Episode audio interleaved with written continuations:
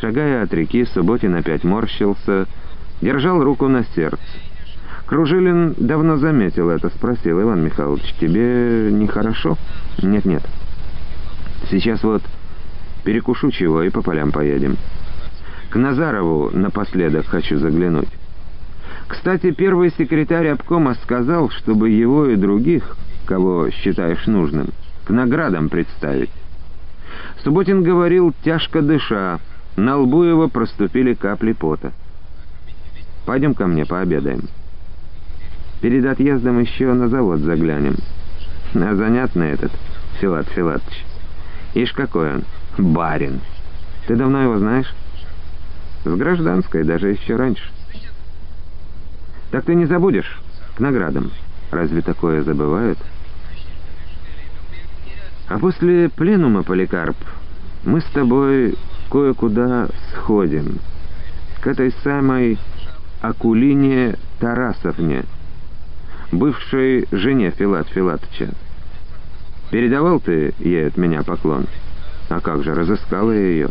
Спасибо. Вот и еще раз хочу зайти к ней попрощаться. И, видя, что Кружилин что-то собирается сказать, торопливо добавил. «Ну ладно, ладно. Иди по своим делам, а я к себе. Не провожай дальше. Через час-полтора я приду в райком». Повернул в переулок и пошел. Кружилин, заподозрив неладное, шел за ним в отдалении. Но Субботин шагал твердо, ноги ставил крепко, худая спина его покачивалась в такт шагам. Не обернувшись ни разу, он скрылся за дверью крохотной в четыре комнатушки шантарской гостиницы, которая именовалась издавна «Заезжий дом колхозника».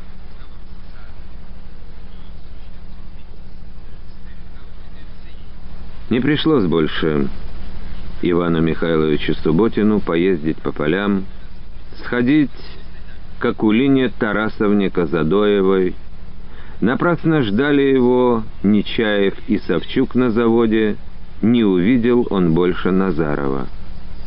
Последний раз дышал он в этот день чистым речным воздухом, напоенным запахом солнца и свежей сосны. Последний раз глядел на сверкающую воду, на купающихся ребятишек, на чистое голубое небо. Он еще нашел в себе силы твердо пройти по узкому коридорчику заезжего дома. Но зайдя в свою комнатку, где всегда останавливался при наездах в Шантару, обессиленно прислонился к стене. Постояв, он кое-как доплелся до тумбочки, налил в стакан воды, накапал туда валерьянки. Выпив это, упал на кровать и стал жадно заглатывать воздух. Пот со лба и щек скатывался крупными горошинами. В груди была сплошная боль, которая застилала сознание. Через некоторое время его чуть отпустило. Он, видя, как шатаются, колеблются стены, поднялся, шагнул к двери, толкнул ее и, держась за косяк, чтобы не вывалиться в коридорчик, позвал «Маруся, милая». Маруся, тощая угрюмая женщина в мужском пиджаке, была и директором, и сторожем, и уборщицей этой гостиницы. Она тотчас выглянула из своей коморки, где у нее хранились веники, ведра, тряпки для мытья полов, и где она жила сама.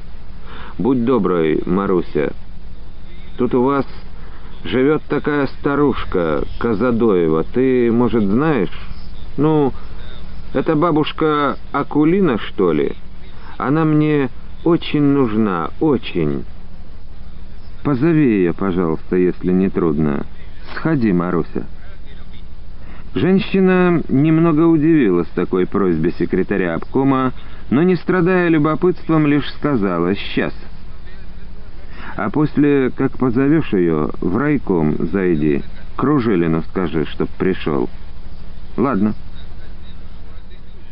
Никто не знал, что Иван Михайлович, бывая в Шантаре, выбирал иногда вечерок и захаживал к одинокой старухе. Она тогда ставила самовар, Они сидели, пили чай, вспоминали далекое прошлое и рассказывали друг другу о своей жизни. Иван Михайлович предложил ей однажды какую-то помощь, но а та наотрез отказалась еще чего. «Не позорь меня, ради бога. Избушка у меня есть, с огородишка то да сё на базар таскаю. Да много ли мне теперь надо?» «Нет, Ванюшка, а так заходи по-стариковски, это мне в радость. А теперь вот дойти до нее не мог, позвал к себе.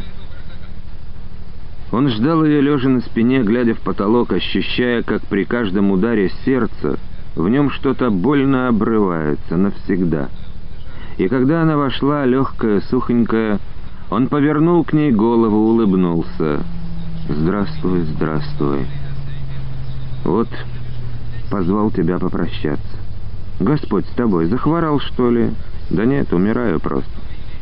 «Будет молоть-то», — проговорила старуха, присаживаясь на стул, но, поняв, что он сказал это не шутки ради, тут же поднялась тревожно. «Фершала надо, ты чего?» «Не надо. Сядь-ка», — попросил он тихонько. «Все. Никакой врач, ничто уже не поможет». Отбегал, отмаялся я на земле родимой. С тобой вот напоследок хочу побыть. Все.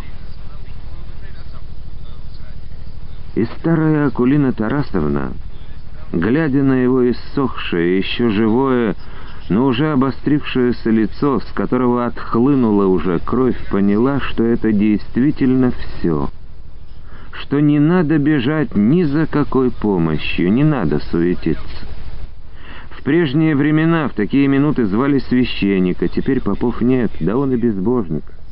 Он позвал ее, потому что легче, видно, ему умирать при ней. «Ванюшка!» Выдохнула только она шепотом и невесомая опустилась на стул возле кровати. Беззвучно заплакала. Это зря. Зачем? Теперь плачь, не плачь, в комнатушке некоторое время постояла тишина, нарушаемая лишь негромким и частым дыханием Субботина. Потом дыхание его успокоилось. Он повернул голову и стал глядеть, не мигая на Акулину Тарасовну. На бескровном лице его проступило что-то живое, в глазах засветилась теплота. Она в синей широкой юбке в пестренькой ситцевой кофточке сидела перед ним, сложив на коленях маленькие сухие руки. Он дотронулся до них потной ладонью, погладил. «Что ты?» — чуть смутилась она. «А ты знаешь, я эти руки твои помню. Как ты прикасалась ими, когда перевязывала меня там, в тайге?» Сколько времени прошло-то с тех пор?» Сколько? Четыре десятка годков уж, четыре. Не наткнись ты на меня там, не прожил бы я их.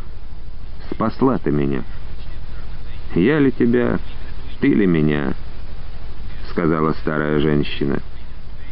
Тебя медведь задрал, а меня лихоманка била. Да от голода свет уж мерк в глазах. Да, я помню того медведя.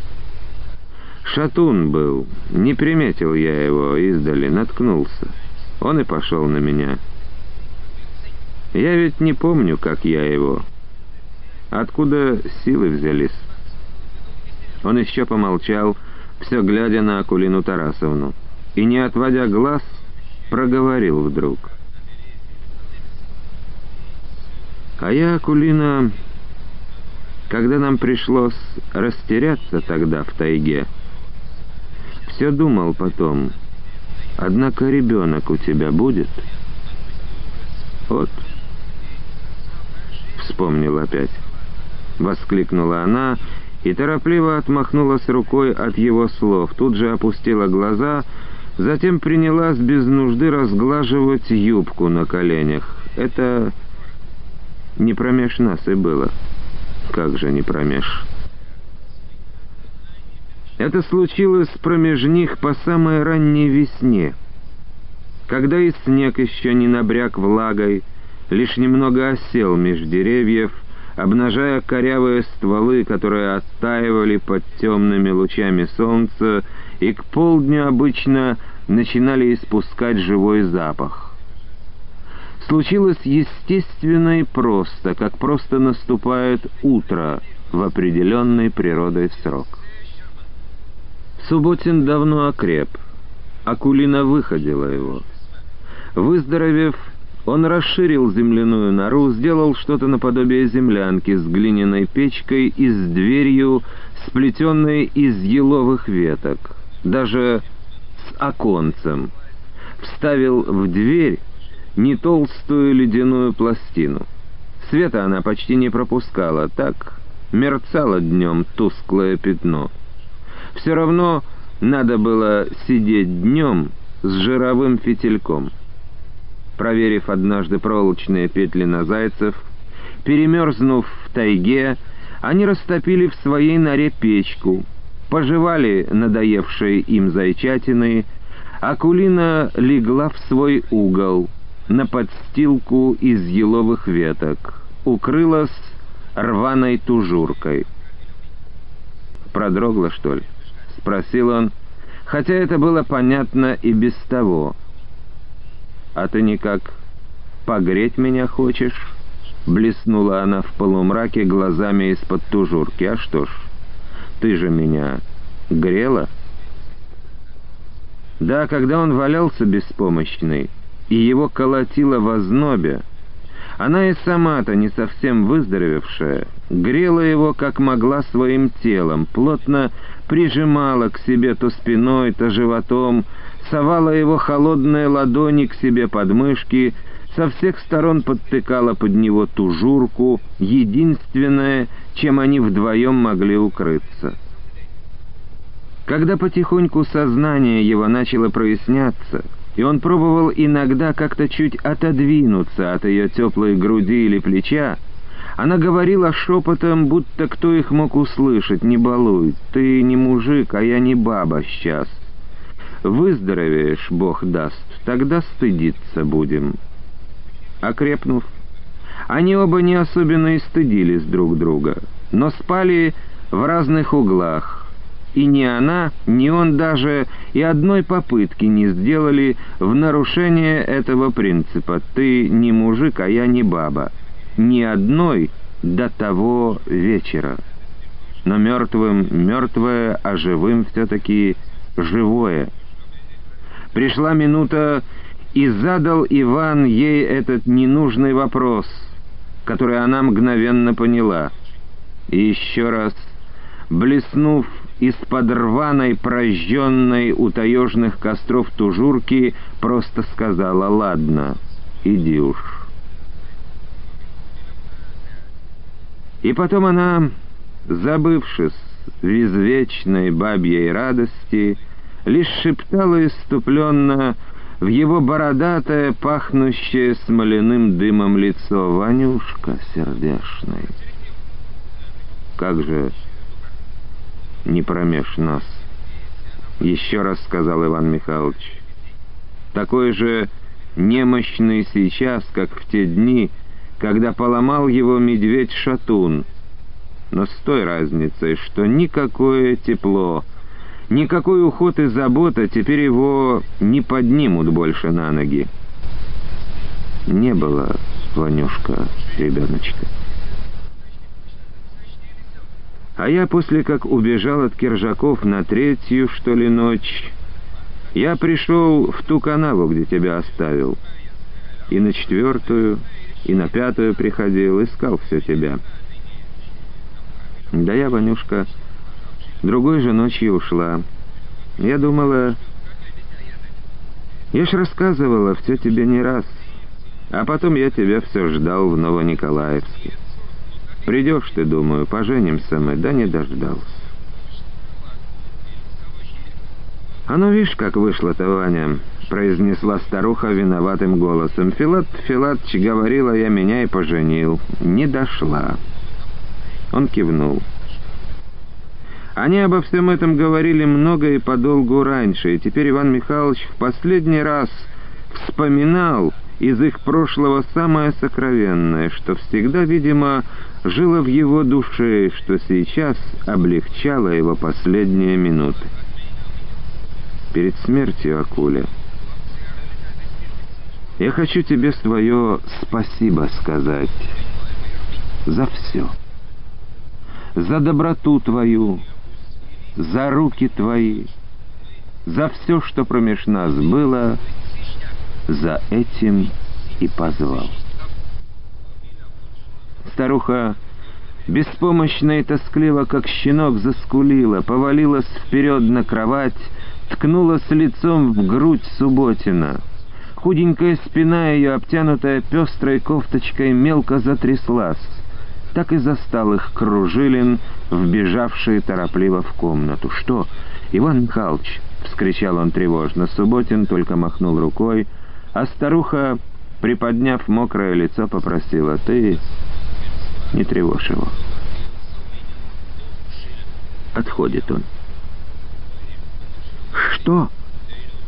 Кружилин сделался белым как мел. «Вы с ума сошли!» Слова эти означали непонятно что. Может быть, несогласие с тем, что сказала эта старуха. Возмущение, что возле Субботина нет врача. Он метнулся обратно к двери, закричал без памяти «Кто там? Мария! В больницу скорее! Врачей! Пусть немедленно сюда бегут все, кто там есть! Кто там есть!» По коридору послышался топот, а Кружилин качнулся к Субботину. «Ну что, что?» «Ни одного врача не надо, а ты всех», — проговорил Субботин негромко. «А мы вот с Акулиной Тарасовной тут вспоминаем. После пленума я к ней хотел, да вот саму ее попросил сюда. Ты уж пригляди за ней, Поликарп». Кружилин схватил Субботина за сухую руку, начал бессмысленно повторять «Иван Михайлович, Иван Михайлович, ну что, Иван Михайлович?» «Возьми себя в руки, Поликарп». Лоб его был мокрым. Акулина Тарасовна мягким платком обтерла его.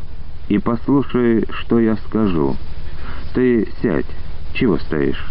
«Я слушаю, слушаю», — покорно произнес Кружилин, взял стул, беря его, глянул в окно, где там врачи, хотя и понимал, что врачу еще поспеть не время. «Умираю я спокойно, Поликарп», — проговорил Субботин. «Все, что мог, на что я был способен, я сделал на земле. Сыновей я вырастил неплохих. Жаль немного, что не от нее вот». — показал он глазами на Акулину Тарасовну.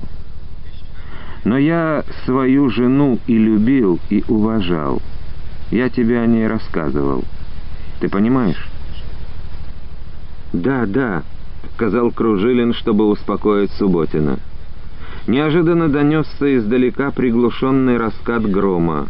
Субботин расслышал его, шевельнул в сторону окошка головой. «Это что, а? Гроза?» Далеко это, за Звенигорой где-то.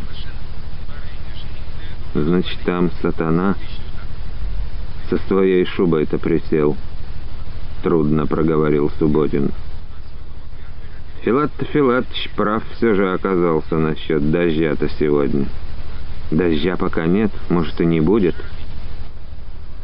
При упоминании о Филат Филатче в глазах старухи, обтиравшей лоб и бескровные щеки Субботина, мелькнул вопрос.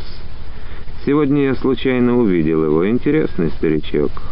«Интересный», — сказал он ей. Затем прикрыл глаза и, хрипло дыша, лежал так, пока не вбежала, задыхаясь, врач. Она на ходу кивком головы попросила отойти от кровати секретаря райкома и старую Акулину. Схватила руку Субботина, нащупала пульс, одновременно пальцами раздвинула веки, поглядела в глаза. Потом торопливо раскрыла свою сумку, выхватила коробку со шприцами. Руку ему обнажите. «Живо!» Пока Кружилин расстегивал рукав, Врач набирала в шприц лекарства. Сделав укол, она устала, еле слышно вздохнула. «Ну что? Что?» — спросил Кружилин, как несколько минут назад у самого Субботина, хотя все было ясно и без пояснений. «А где главный врач?» «Он на заводе». «Что, Нечаеву плохо?» Приступ начался прямо в цехе. «Мы вам про иком звонили». «Спасибо, доктор». Открыл в это время глаза Субботин. И вдруг усмехнулся последней в своей жизни улыбкой, тихой и слабенькой. Что бы мы в жизни делали без докторов? Врач на это ничего не ответила. Она опять держала его за кисть руки, считала пульс. «Я тебе что-то хотел сказать, Поликарп?» — спросил Субботин. «Да, вот что. Мы вот с ней вспоминали...» Он показал глазами на Акулину Тарасовну, стоявшую у стенки. «Тогда давно. Медведь-шатун меня в тайге ломал. Страшная, жуткая сила. И вот сейчас мне кажется, что всю жизнь, всю жизнь меня какая-то подобная сила крутила, одолеть старалась. А я не давался. Я пытался сам ее одолеть. Иногда это мне удавалось, как в тайге тогда. Иногда нет.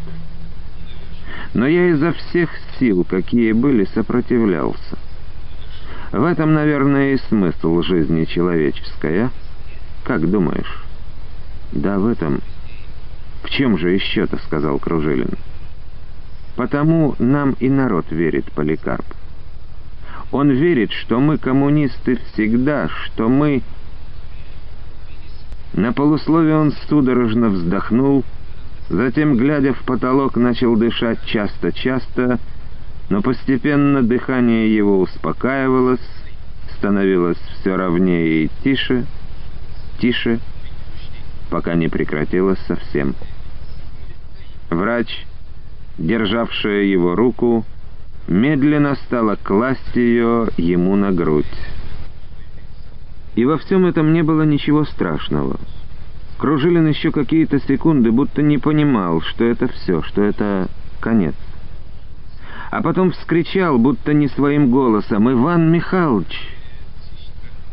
Старая Акулина Тарасовна легонько отодвинула его в сторону, мягко попросила, «Не кричи» грех. Наклонилась над умершим, прикоснулась старческими губами к его губам, сухим и теплым еще, и закрыла ему глаза. Не видя дороги, с трудом соображая, что надо немедленно сообщить о кончине Ивана Михайловича Субботина в обком, Кружилин вышел на улицу.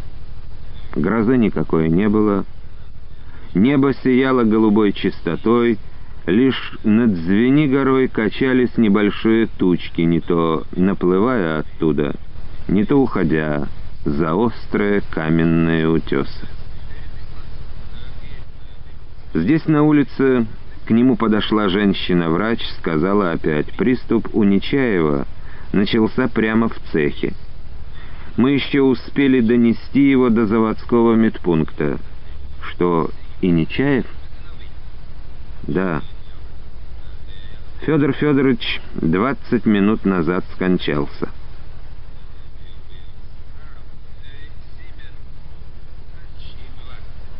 Пленум райкома партии, назначенный на 4 августа, не состоялся. Не состоялся он и в последующие дни, заполненные похоронами директора завода, отправкой в Новосибирск тела Ивана Михайловича Субботина. Все это невеселое дело происходило как бы под салют артиллерийской канонады в Москве. Первый салют, которым страна праздновала свою победу над гитлеровскими войсками под старинными русскими городами Орлом и Белгородом. Лишь 10 августа руководители и активисты Шантарского района собрались в Доме культуры в не очень высоком и не очень просторном зале, вымытом и вычищенном. И Кружилин за эти дни похудевший и постаревший, предложил почтить минутой молчания память умерших товарищей. Минута эта длилась долго. Затем, когда люди бесшумно сели, он сказал, коммунисты умирают, а живым продолжать их дело. Разрешите начать работу пленума районного комитета партии. Конец лета, осень и зима 1943 года были для Поликарпа Матвеевича Кружилина самым тяжелым временем за всю войну. Первые военные месяцы прибытие и размещение эвакуированных, тот невообразимый кошмар с восстановлением завода, все это оказалось пустяками в сравнении с тем, что надвигалось на район, уже, собственно, давно надвинулось. Имя этому было «голод». В районе уже случались несколько десятков голодных смертей. А нынешней весной появилась к тому же таинственная болезнь. Сначала у людей принималось чуть побаливать горло, поднималась температура. Затем глотка, язык, вся полость рта покрывались желтым налетом, боли возрастали, в глотке появлялись нарывы и язвы, больные начинали задыхаться и в конце концов теряли сознание. Многие, так и не придя в себя, умирали в судорогах. Заболевание начинается как типичная ангина, сообщил на бюро райкома где слушался вопрос о состоянии медицинского обслуживания населения, главный врач Шантарской больницы Самсонов. Скрюченный временем старик из эвакуированных, он был хорошим специалистом. Но потом происходит нечто для меня непонятное. То есть я подозреваю, что нарывы в горле, вскрываясь, выделяют сильные токсические вещества, которые, видимо, и поражают весь организм. Происходит сепсис, то есть общее инфекционное заболевание организма, которое приводит к летальному исходу, то есть к смерти. Но причины, причины возникновения этого заболевания мне непонятны пока. Однако, что спросил Кружилин, когда тот неуверенно замолчал. «Говорите». «Мои наблюдения случайны и научной ценности, скорее всего, не представляют. Но я счел долгом сообщить о них в облздравотдел, мало ли знаете. Так вот, посещая больных, я видел у некоторых белый хлеб, настоящий белый пшеничный хлеб — мы по карточкам выдаем белый хлеб?» «У нас и черного нет», — сказал угрюмо Кружилин.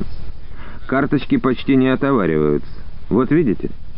Я выяснил, все умершие от этой болезни употребляли этот хлеб. А откуда он?» Люди нынче весной собирали по полям случайно оставшиеся прошлогодние колосья. «Да, мы разрешили это нынешней весной», — сказал Кружилин и мой высыхающий мозг начала сверлить мысль, не набирает ли зерно, перезимовавшее на земле под снегом, каких-то токсинов, не становится ли оно ядовитым? Старый доктор был прав. Зерно, перезимовавшее под снегом, становилось ядовитым. Оно и вызывало то заболевание, которое было названо септической ангиной. Когда это стало известным по радио и в районной газете, немедленно было объявлено о зловещих свойствах зерна, вылущенного из таких колосьев, и о том, что такое зерно меняется на доброкачественное килограмм за килограмм. На дверях всех учреждений, на всех заборах были расклеены соответствующие листовки и плакаты и уже в конце июля новых заболеваний не наблюдалось. Зато по всему почти району начал падать скот. Разразилась жестокая эпидемия ящера. Проклятый вирус не щадил ни коров, ни овец, ни коз, и каждый вечер на выгоне за селом, куда шантарские бабы и ребятишки выходили встречать возвращающееся стадо, возникал женский плач. Это означало, что их коровы или козы, утром еще здоровые, теперь шли, пуская до земли клейкую слюну, что семья скоро лишится единственной своей кормилицы. За какие-то две недели ополовинилось и без того скудное поголовье скота в колхозах и совхозах. Бороться с эпидемией было почти невозможно. Противоящерной сыворотки в районе практически не было. Из области присылали немного, каплю из необходимого району моря. Случилась эта беда вскоре после смерти Субботина и Нечаева. Кружилин дни и ночи, проводивший в хозяйствах района и лично следивший за организацией карантинов, захоронением павших животных, дезинфекцией скотных дворов и пастбищ, насквозь пропах карболкой, усох еще больше, почернел, как чугунная доска, к вечеру его шатало, будто пьяного. «Загулял ты, парень, аж нога об ногу заплетается», — так и сказал Назаров, когда Кружилин каким-то вечером оказался в Михайловке. Они сидели на куче плах, сложенных у стенки амбара. Перед ними был ток с тремя длинными соломенными навесами. Два навеса были пустынны. Под третьим шли работы. Стучали веялки. Под навес въезжали брички-бестарки с зерном. Женщины и ребятишки деревянными лопатами и совками разгружали их. Провеянный хлеб насыпали в тачки и по настилу из досок возили в амбар. Солнце было еще довольно высоко. Оно обливало каменные громады, взгорье затоком и соломенные крыши навесов жидкой медью, которая струями стекала вниз по столбам и, казалось, мелкими каплями просверливала насквозь, капли при этом застывали, образуя на земле кучи. Гуляю вот. На Руси горе всегда водкой заливали, усмехнулся Кружилин. Урожай сгорел, теперь без скота остались, оно всегда где тонко там рвется. Невесело отозвался Назаров, это закон известный. Что ж дальше-то будет, Панкрат? Кружилин спросил это не потому, что не знал, что будет дальше. Ему надо было облегчить неимоверную тяжесть в душе. Ни перед кем другим он этого бы не сделал. А перед Панкратом можно было. Для этого он сюда и завернул, хотя знал, что, в общем-то, это самообман. Но ему просто захотелось посидеть с ним рядом, просто помолчать, хотя опять же знал, что молчания никакого не получится. Голод? Что ж дальше? Почище, чем в тридцать третьем. Кружилин тяжело вздохнул, посмотрел на несжатую хлебную полосу за током, Ток находился на краю Михайловки. Сразу же метрах, может, в ста, и начиналась эта небольшая хлебная полоса. Кружилин вспомнил, что из года в год Назаров сеял тут рожь, и ничего больше. Скашивал эту полосу всегда позже других.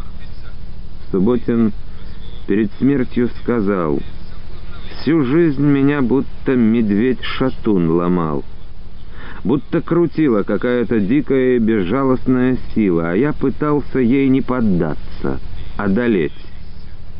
Последние слова это его были. Хороший был человек. Вечное ему царство небесное, негромко откликнулся Назаров. Он всегда вглубь народа глядел. Под навесом по-прежнему стучали веялки, слышался говорок, раздавались крики, иногда вспыхивал женский смех. Подъезжали и отъезжали брички, гремя колесами, звенело зерно, насыпаемое железными плицами в тачки. Работа шла там безостановочная, веселая и нетрудная, какой и всегда была, как давным-давно приметил Кружилин на любом хлебном таку. Хмарь или ясная погода стоит, тепло или холодно, на такую работа веселая, всегда людям в радость, и чем больше этой работы, тем веселее, тем легче она идет. А дикая сила... Что ж, ее хватило на наш век, да и сынам нашим еще хватит. Помолчав, заговорил опять старый председатель. Но тут что главное понимать? Эван, речка, громотуха наша. Невелика царица, а разойдется бывает, только держись. Да сумей еще. И крутит, и волной бьет, пеной шипит, да в глазах лещет. Не зря и громотуха. Но это сверх. А в глубине потихоньку течет, и течет неостановимо, куда надо. Ветер хлещет, назад волну гонит, а она вперед течет. За такими-то вот словами, хотя они и не были каким-то откровением для него, Кружилин и приехал к Назарову. «Да», — произнес он, — «а нахлебаться нынче нахлебаемся». «Это уж досыта», — подтвердил Панкрат. «Одна радость. Немца под Орлом расколотили. Олейников не пишет боли?» «Нет, ничего не получал». Все время, пока они сидели и разговаривали, чей-то пестрый теленок щипал жесткую, давно пересохшую траву, неподалеку от несжатой еще хлебной полоски, потихоньку приближаясь к ней. Теперь он, раздвинув мордой колосья, вошел туда. «Потравит же», — указал на теленка Кружилин. «Эй, Агата! Савельева! Ослепла, что ли? Отгони своего телка от хлеба, язви тебя!» — закричал Назаров сердито, не вставая с места. «Ах, он проклятый!» — вскричала и Агата, бросила плицу, кинулась к полосе. Распустили скотину. «Мало я с вас шкуру за это спускал», — пригрозил председатель сразу всем работницам на таку. «Скосил бы ты ее скорее, эту полоску», — сказал Кружилин, — «пока совсем не потравили. Да мы смотрим, сожнем на днях». «Да что это полоска?» По весне обещал твоему Хохлову 600 центнеров сверхплана. Да вот и плана нынче не дадим. Народ, конечно, не виноват, а приедет Хохлов. Все едино в глаза ему стыдно глянуть. Не приедет. Что, и он? Привстал было тревожно Назаров. Да нет. На завод я его отпустил все же, без директора завод. Хохлов пока там. А на месте его кто ж будет? Малыгин. Этот шаромыжник? Возмущенно воскликнул Назаров. А где я другого? Не шаромыжника возьму. Повысил голос и Кружилин. Так я краил и этак. Мужик все же, фронтовик ранен был. И вроде ничего, в заместителях Хохлова работал. Может, поумнел на фронте, поглядим. Агата стегая своего телка и что-то визгливо покрикивая, загнала его в деревенскую улицу, возвратилась на ток. К ней шагнула, будто выговаривая за телка, Анна Савельева, тоже работавшая сейчас здесь, потому что вторую бригаду Назаров ликвидировал. Работы там никакой не было, на ток возить нечего, а скотные дворы опустели. Уцелевших от ящера коров — отогнали в карантинные загоны, устроенные в тайге. Павших увезли на скотомогильник. Всю территорию бригады залили карболкой. Хмурая, повязанная по старушечьи платком Анна, глянула на Кружилина, в самом деле сказала какие-то слова Агате. Та стала будто в чем-то оправдываться, и обе они отошли за веялку. Еще в июле. Сразу же после того, как приезжал Кружилин во вторую бригаду с письмом Олейникова об Иване и Семене, опять исчез Андрейка. Он снова убежал на фронт, сообщив об этом в записке, прилепленной к бочке, в которую он возил воду. Убежал, видимо, с вечера. Бумажку утром увидела повариха Антонина, пришедшая к бочке за водой, выронила ведро, отодрала записку, с криком побежала к Анне. Но та, глянув на бумажку, в которой помимо короткой информации было, что он, Андрейка, еще раз пошел на фронт, где Семка, было прибавлено «Лучше не поднимай мам шуму. Теперь все равно нас с Витькой никому не поймать». Будто вняла этим словам и обрезала Тоньку. «Ну и что шумишь-то? Замолчь». «Так, ребенок погибнет». Анна записку эту аккуратно сложила в четверо, зажала в кулаке, отвернулась чуть в сторону и долго глядела молча куда-то за Звенигору. А Тонька, ошарашенная, ждала. Потом Анна вот таким старушечьим манером завязала потуже платок, вздохнула. Значит, это ему сильно надо. Ты, Антонина, молчи. Раз я прошу, ты и молчи. Повариха и молчала. Анна сказала всем, что сынишка ее уехал на несколько дней в Шантару. Никто не беспокоился о нем, пока сама же Анна не сообщила о его побеге Назарову. «Да ты в уме ли?» — вскричал он свирепо. «Где его теперь искать?» Анна на это лишь повторила прежнее. «Значит, это ему надо было, Панкрат». Анна ушла за веялку, и Агата за ней. А проводив их взглядом, сказал, «Так этот беглец больше и не подал о себе вестей, нет?» Как в воду стервец канул. Федор, муж, вестей сразу не подавал, ладно. Семка давно молчит что-то, теперь этот стромец. Прям на виду чернеет баба. Углем берется. Все мертвее и мертвее молчит. Ладно произнес Кружилин обычное, что говорят, когда надо переменить тяжелый неприятный разговор. Будем надеяться, все отыщутся. У тебя сколько в колхозе шантарских ребятишек? Отпускай их давай, в школу скоро. Где они сейчас-то? На карантинах. Коровенок мы по пять-шесть штук разделили по загонам, чтоб в случае чего не на всех зараза расползлась. Детишки за ними ходят, молодцы.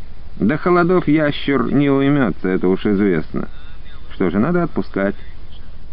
Над ребятами все тот Володька Савельев верховодит. Он. Кружилин поднялся, пошел к ходку. Назаров, покашливая, ковылял следом, сгорбив плечи, опустив низко руки. Подтягивая через сидельник, Кружилин спросил. «Я кандидатуры к наградам просил представить». А я тебе и ответил. Володьку, вот этого, мать его, Агату, ну, Анну еще. А можешь Тоньку-повариху, али деда Евсея. Да любого другого. У нас все герои одинаковые. Ты что, Всерьез думаешь это представлять? И чтобы в другое время, если просят из области. Но попросят, да под ноги бросят.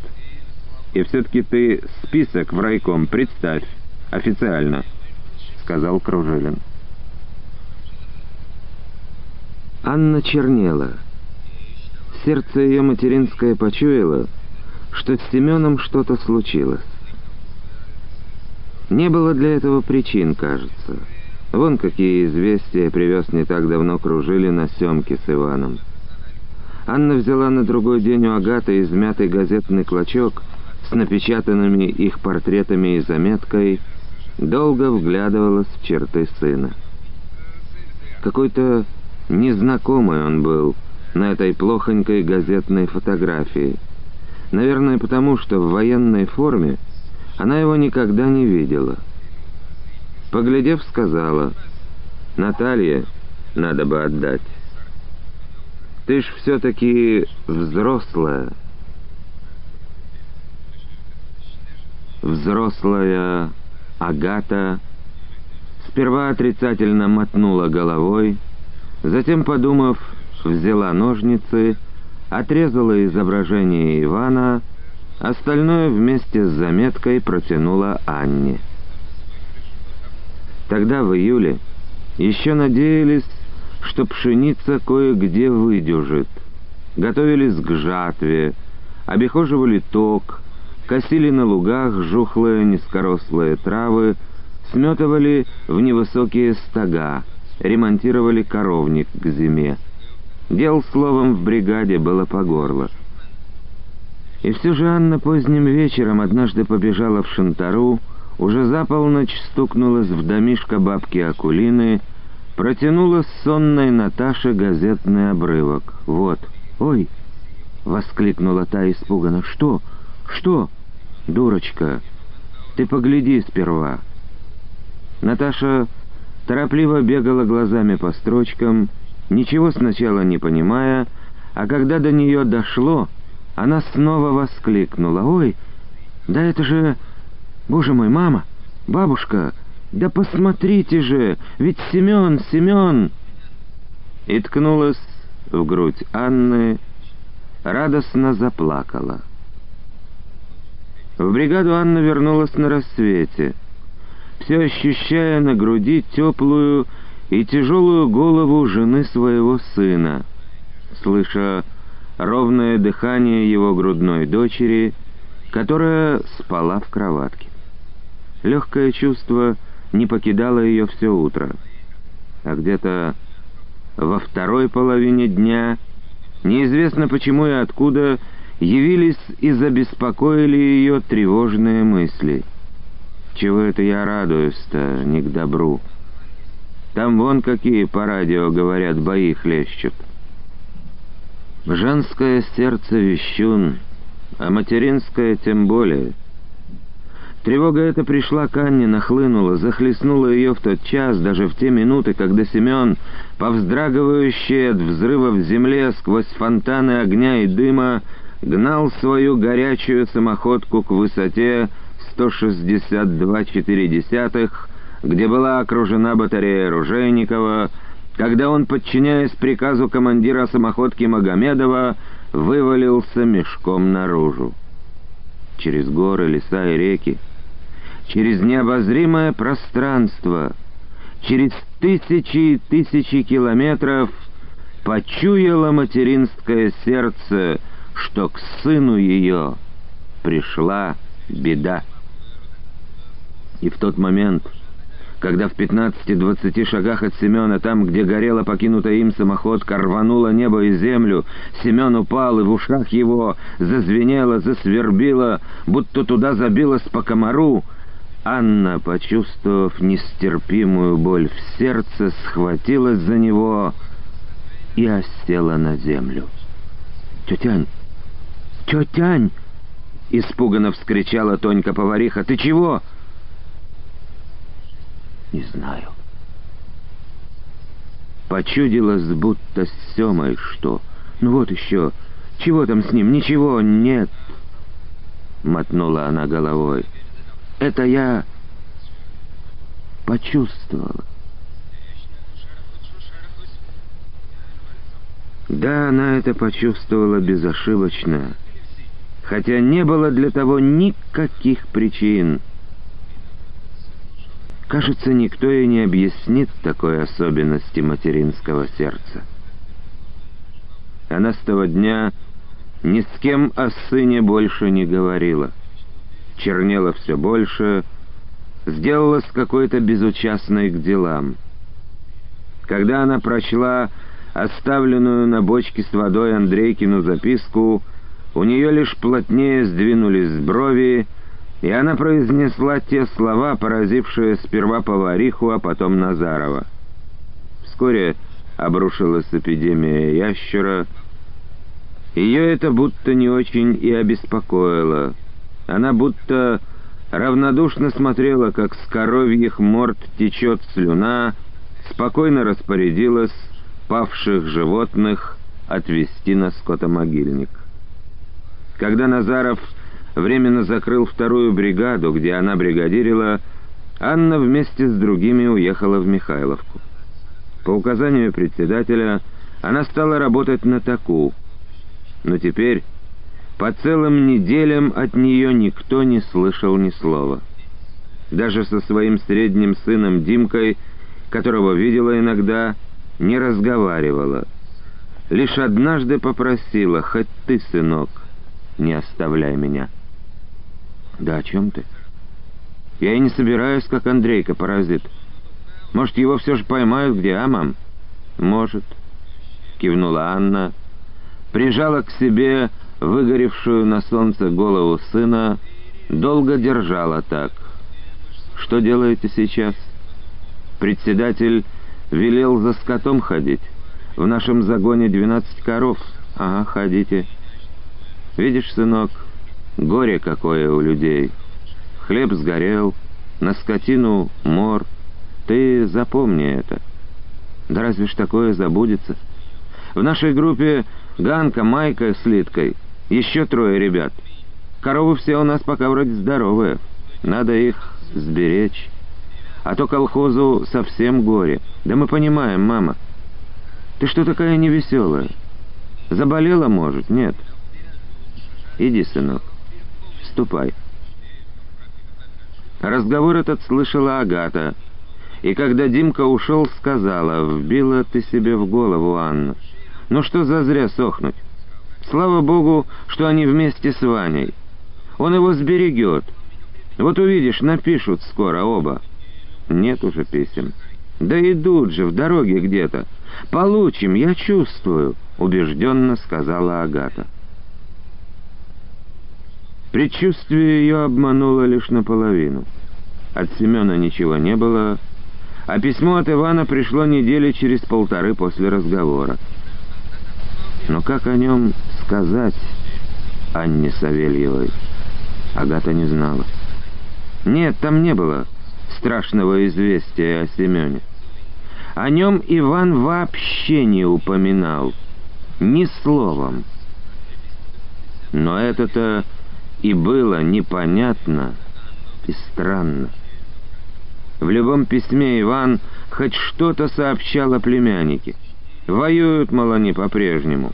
Значит, жив и здоров он, а тут ни звука.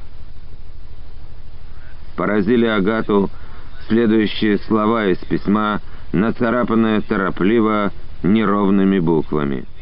«Анне передай, что как Федор был под лицом, так и остался, даже не под лицом, а и сказать этого в письме не могу кем, и мужа у нее нету. Я вернусь, когда расскажу все как на духу». Почему Иван вдруг заговорил в письме о старшем своем брате? Встретил, что ли, где его там, на войне? Али от солдат, что слыхал? Что значит, мужа у нее нету? Убили, что ли, его? Или еще как погиб? Хотя, если бы это случилось, Иван, наверное, так бы и написал. Мужа у нее нету. Я вернусь, когда расскажу все как на духу. Как это понимать? Все последнее время Агата мучилась, как на огне. Несколько раз на дню вчитывалась в эти строчки, но понять ничего по-прежнему не могла. Носила письмо с собой, но Анне показать не решалась. И вот, глянув зачем-то сперва на сидящих у амбара председателя с Кружилиным, Анна сама сказала неожиданно «Давай письмо». «Какое?» — вздрогнула Агата.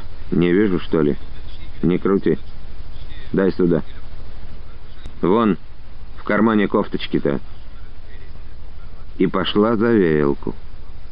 И Агата невольно шагнула за ней. Еще на ходу она вынула письмо из кармана, зажимая его в кулаке, неприятным от торопливости голосом произнесла. Тут она ничего такого про Семена. Ничего, живой он, значит. Анна молча развернула измятый замусоленный треугольник. Письмо она, держа его обеими руками, читала долго. Очень долго. Кружилин уехал, простучали его дрожки. Где-то на другом конце тока с возчиками зерна ругался Назаров. Потом шаги его стали приближаться, а Савельева Анна все смотрела в листок, вырванный из обычной школьной тетради. «Ну чего, письмо, что ли?» — спросил Назаров. «Ага, от Вани», — сказала Агата. «Живые-здоровые они там с Семкой?» «Ага. Ну, слава богу. Поклон им отпиши». Назаров отошел, затихли его шаги. Анна все не отрывалась от листка. Наконец, руки ее дрогнули. Она подняла на Агату твердое, как камень, бескровное лицо. Я... Я ничего не могла понять. «Про Федора», — промолвила Агата. «А тебе и не надо». Неживыми губами проговорила в ответ Анна. Голос ее тоже был как неживой. «Это только мне одной дано».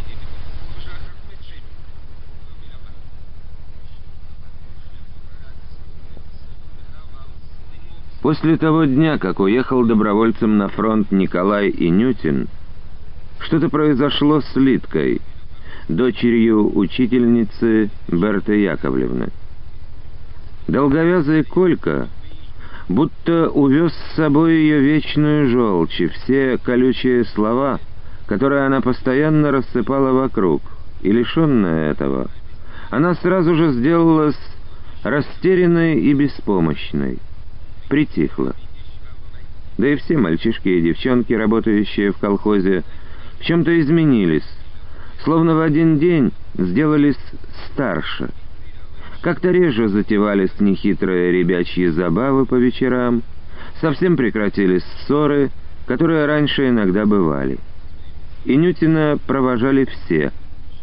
Так распорядился председатель колхоза Назаров. Узнав, что ученик их школы уезжает на фронт, он освободил всех от работы на целый день и выругал деда Евсея Галаншина и полольного бригадира Володьку которые не хотели давать подвод на станцию. «Запрягай, — сказано, — четыре подводы», — повысил он голос. «Соображалка работать перестала. Свезешь мне ребятишек и обратно привезешь. Савельев, Володька, комиссаром при деде будешь». «Да ладно», — нехотя буркнул Владимир. «Только и так кони измаянные. Без разговоров у меня, деятели». Николай Анютин прямо ошалел. Когда они все высыпали гурьбой на перрон и, галдя на перебой, как воробьи, окружили его. В поношенном, выгоревшем на солнце, великоватом в плечах, видимо, отцовском пиджаке, он стоял возле заплаканной матери и молчаливой сестры Верки, был тоже хмур и бледен, сперва даже не мог и сообразить, зачем это они все явились сюда. А когда понял, губы его задергались, глаза заблестели, и, крутясь меж них, он бессвязно говорил, «Это ж надо, а? Спасибо, что ж. Ведь такая даль из колхоза, мам, Верк, видите? Ну, прямо я не предполагал». Это он говорил и тер пальцем свой горбатый нос. Позже других он увидел Ганку, стоящую чуть в сторонке, длинными руками разгреб всех, будто колосья, шагнул к ней. «И ты пришла?» «Ага», — кивнула она. «Мы все приехали тебя проводить. Димка вот, Лида...» Губы у Николая опять чуть дрогнули. Он стоял перед ней опустив тяжело длинные руки. «Понятно. Я так рад, что все». «А Литка где?» «Я здесь, Коля», — произнесла девушка негромко, смахнув слезу. Он повернулся к ней, стоял какое-то время молча, спина его тоскливо горбилась. Он как-то странно оглядел ее всю, ощупал черными и грустными глазами ее загорелое лицо, шею, и опять, чуть заикнувшись, проговорил. «Понятно. Зачем плачешь?» «Я не плачу. Я думала, ты будешь в красноармейской форме. Почему не выдали? Выдадут. Нас сперва в Новосибирск. Там и выдадут, сказали. Сейчас вот поезд подойдет. Потом Николай замолчал, и все примолкли. И в этой тишине он вдруг произнес отчетливо, «Ты красивая, Лид. Я тебе буду писать, ладно?» Большие глаза ее совсем переполнились слезами. Она, постояв еще столбом, всхлипнула, мотнула головой, повернулась и, рыдая на ходу, побежала прочь. Ганка и несколько девчонок с криком «Лида! Лида!» бросились за ней. Николай смотрел на все это с грустью, все вытирая горбатый нос. А перед ним вертелся Андрейка и пописковал, как птенец. «Дядь Коля, дядь Коля, до свидания. Хорошо б и мне твой фронтовой адрес узнать. Да я боюсь, что не успею». В суматохе никто не обратил внимания на слова Андрейки, на то, что он впервые назвал его дядей. Поезд действительно скоро пришел, Лида не появлялась до самого его отхода.